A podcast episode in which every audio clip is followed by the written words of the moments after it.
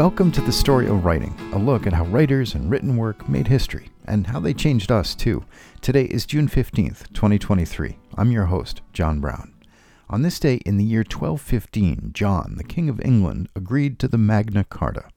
The document limited the power of the monarchy by saying everyone, including royalty, had to live in accordance with the law.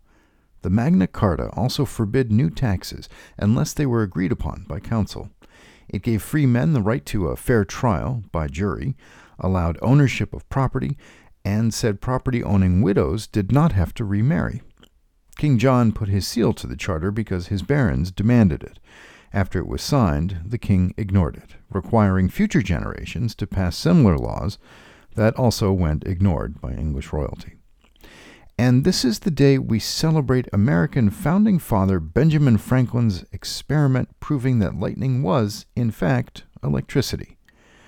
This is one of those historic events obscured by the mists of time and the vagaries of Franklin's own writing on the subject. It is clear, though, that before 1752, little was known about electricity.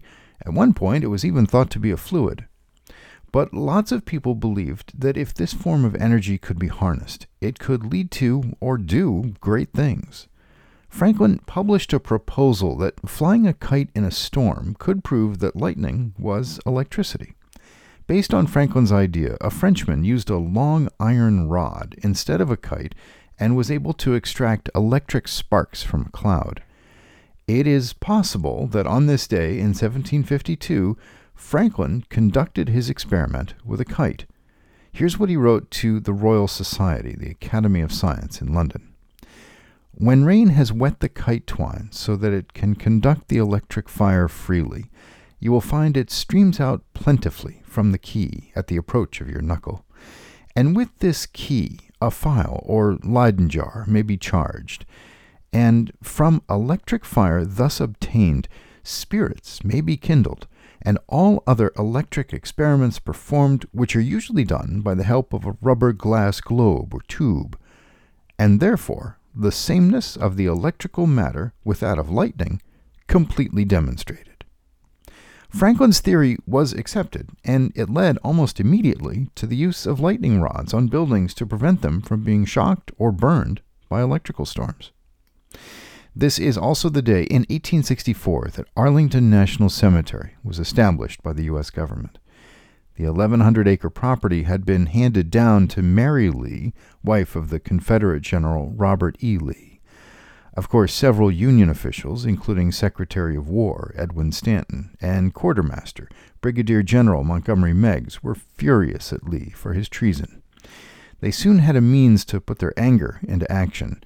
Congress allowed taxing property in what it called insurrectionary districts and unpaid taxes allowed commissioners to sell the land. The federal government paid $26,000 for Arlington.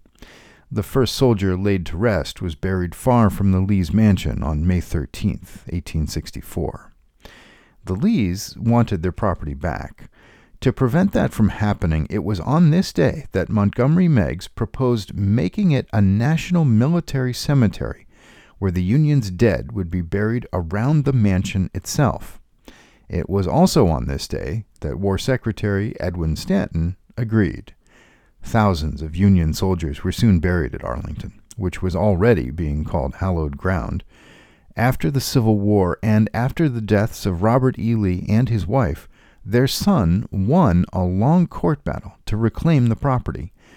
The federal government then paid him $150,000, and Arlington remains hallowed ground and it is the birthday in 1888 of Mexican poet and author Ramón López Velarde. Today's reading is an excerpt from his poem Because of This Modest Style. May you be blessed, modest, magnificent. You have possessed the highest summit of my heart. You who are at once the artist of lowly and most lofty things, who bear in your hands my life as if it was your work of art. And that is the story of writing for June 15th. Thanks for listening. Tomorrow is Bloomsday, the day in 1904 when James Joyce met his future wife, Nora Barnacle. It meant so much to the author that he used this day as the setting for his landmark novel, Ulysses. But it is also the day, in 1858, when Abraham Lincoln delivered his speech, now titled A House Divided. What writing has changed you? Please let me know at storyofwriting.com.